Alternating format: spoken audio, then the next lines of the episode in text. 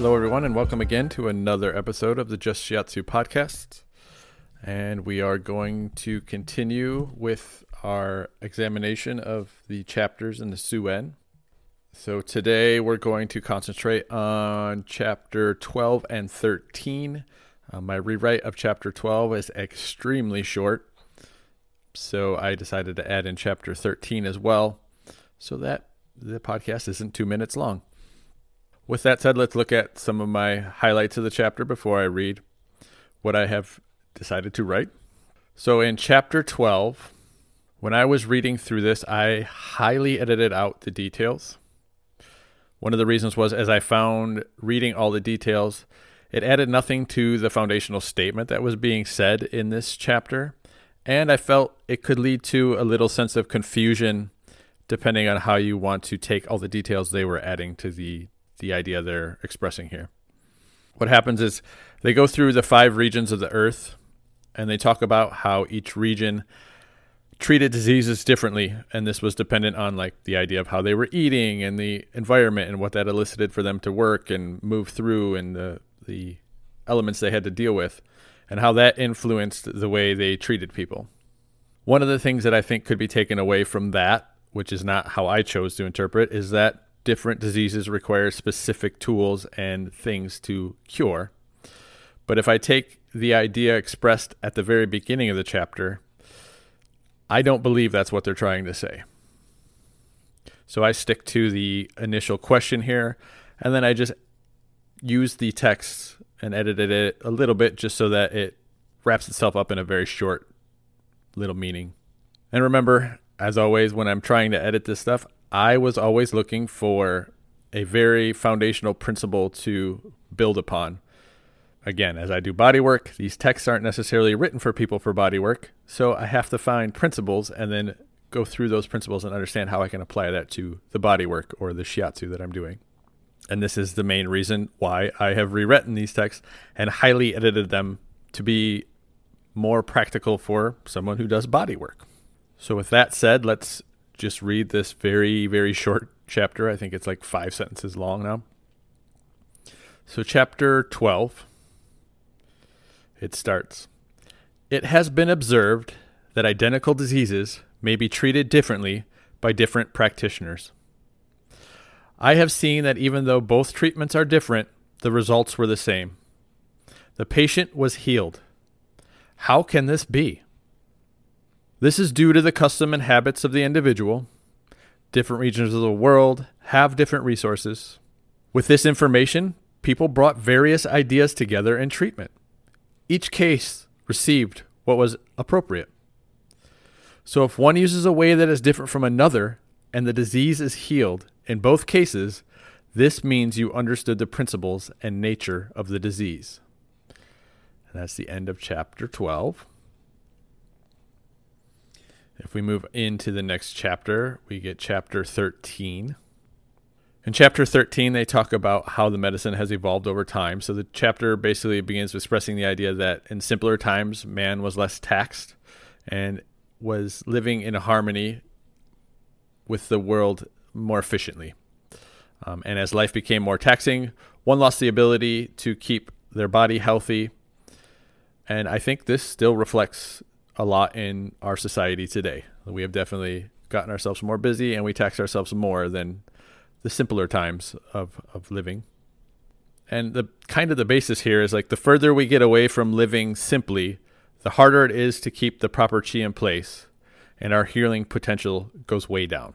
Also, in this chapter, you're going to start to see the importance of using visual assessment, um, and they'll always express that as the complexion and then being able to understand how the feeling in the channels through palpation reflects also this idea of the complexion.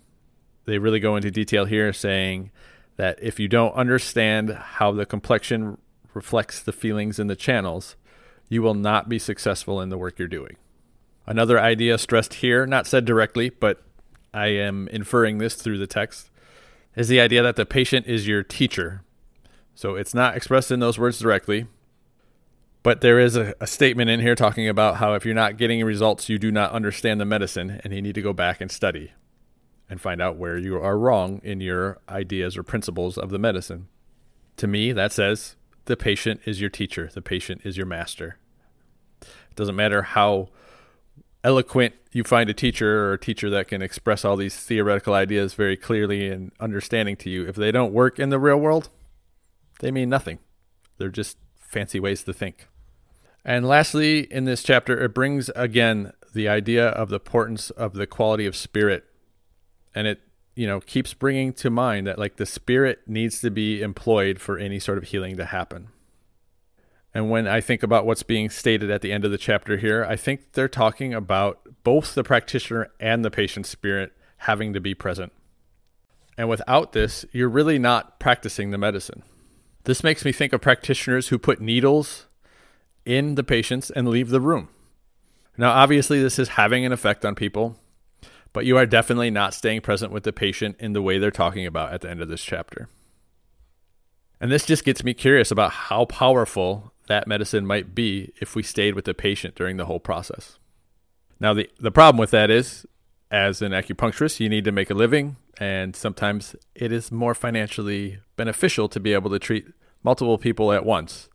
And there's no way around trying to make a living and support yourself um, is more beneficial to being able to treat multiple people. So there's a, a practicality to it for, you know, being able to practice the medicine.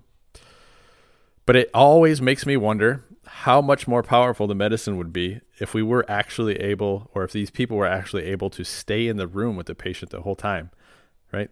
You, as you read the statement at the end of the chapter, it talks about sealing the doors and closing the windows and gathering everything into that space and not letting it leave.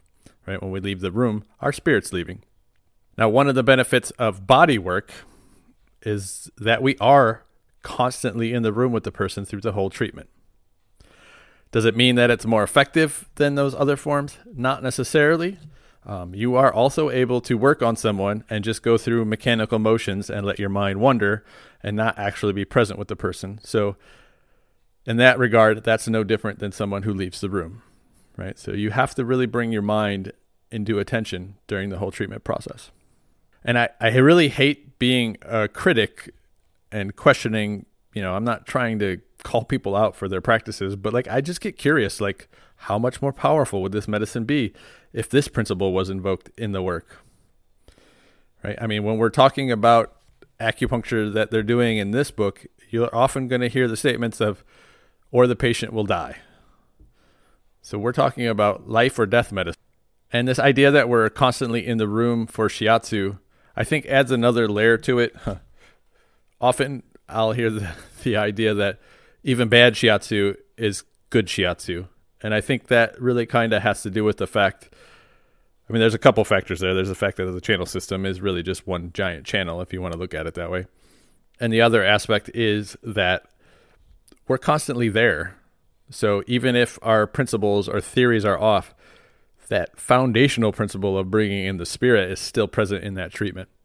But like as I reflect on some of the things that they've said in the in the previous chapters, right? I'm always pointing out this idea of the Shen Ming or the spirit because it's in a very prominent thing that gets set, spoken about in the medicine a lot. There's a statement in chapter one of the Ling Shu that says the the superior practitioner understands the inner mechanism of the medicine.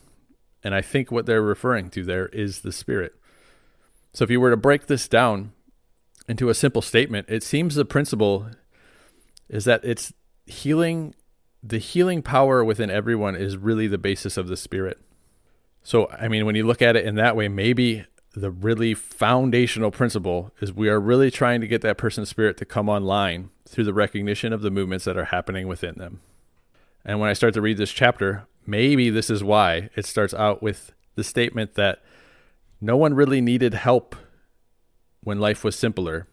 All they had to do was invoke the origin and in this case, I'm thinking the origin might be the spirit. And then everything went back to normal.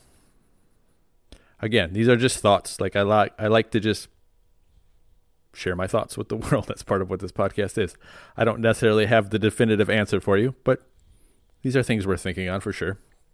And if we start out then going into reading the chapter as I have rewritten it, we start out with I have understood that in the past, people treated disease by simply moving essence and changing chi. With this simple approach, they invoked the origin, and the disease came to an end. In current times, people use toxic drugs to treat the interior and needles and stones to treat the exterior. In these cases, some are healed and others are not. Why is this so? The people of the past lived among the animals. In times of cold, they moved and were active, and in this way avoided the cold. In times of heat, they found the shade, and in this way avoided the summer heat. Internally, they observed that longing for desire, even in thought, caused disharmony, so worked to let go of these entanglements. Externally, they did not have the physical ailments of anxiety by searching for fame and fortune. Due to the peaceful and tranquil mind that results from these practices, nothing was able to penetrate the body, so drugs, needles, and stones were not needed. Because of this state of being, invoking the origin had great effect. The people of today are different. Anxiety and suffering move within. They lack the strength and physical fitness and overexert themselves, harming the exterior. The ways of following the four seasons are not observed, or have been lost. They oppose the requirements of heat and cold. Because of this, they are often deficient and weak to guard against the elements. They feel depleted in the morning and the evening. This depletion affects the organs and gets the, to the deepest aspects of the bones and marrow. Externally, it harms the orifices, the muscles, and the skin. This is how, if one gets a minor disease, it develops into something more serious, and this will eventually lead to death. This is the reason invoking the origin has not been effective today. How is it that we can clearly know if someone will live or die? The keys to understanding this are in the complexion and the feeling of movements in the vessels. In antiquity, they established the structure we use to understand how the complexion and movement in the vessels reveal how they are in communication with the Shen Ming. This means that they match them to the five elements the four seasons, the eight winds, and the six cardinal points. It is through the observation of understanding the established patterns, or if there were changes, transformations, and mutual shifts in position. It was within these contexts that the mysteries were revealed and the essentials of death or survival can be known. It is the complexion that corresponds to the sun. It is the vessels that correspond to the moon. It is searching with these practices that the essence of life can be understood. The changes and transformations of the complexion and how this corresponds to the four seasons movements in the vessels is of great importance. This is what establishes the link to the Shen Ming. Understanding that they were able to maintain life, we called them sages. When the people of the Middle Ages treated a disease, once it had arrived, they treated it with proper foods. This was done for 10 days. It was used to treat the diseases of the eight winds and five blocks. If it has not ended after 10 days, they treated them with herbs and all manner of plants that could be combined to create medicine. If the practitioner understands the way, this will match the disease and it will be subdued. In later generations, these talents were lost. They forgot the ways of the seasons. They didn't understand the ideas of sun and moon. They didn't know if the movement in the vessels were correct or disordered. This created a medicine that required a physical manifestation before it could be treated. They resorted to using needles to treat the exterior and drugs to treat the interior. The less educated were very aggressive in their treatments, believing that launching an attack would kill the disease. Because of this, the essential nature of really treating someone was lost. We must remember the essentials. We must not miss the movement in the vessels and complexion. When we understand these, we must make use of them without confusion. This is the grand rule of treatment. If one treats without understanding these associations, then the practitioner and the understanding of disease will not match. The practitioner is not treating the patient with understanding. This is the same as not allowing your spirit to shine. This is like a ruler who doesn't understand his people. How can they be governed properly? If your treatments are not having success, you must discard what you currently know and study to get greater understanding or a new approach. This is the only way to truly be. Knowledge of disease can only truly be known through the complexion and vessels. We can cause this, we can call this the oneness of self. If one understands the idea of oneness from the two distinctions, then one will always get it right. How do we develop a state that sees clearly these complexions and movements in the vessels without distortion? It is only when you are in the present moment with your patient that you can understand. Close the doors and shut the windows and tie yourself to your patient. Inquire about how the patient is feeling and adapt your treatment to their sediments. If one gets a hold of the spirit, the patient will prosper.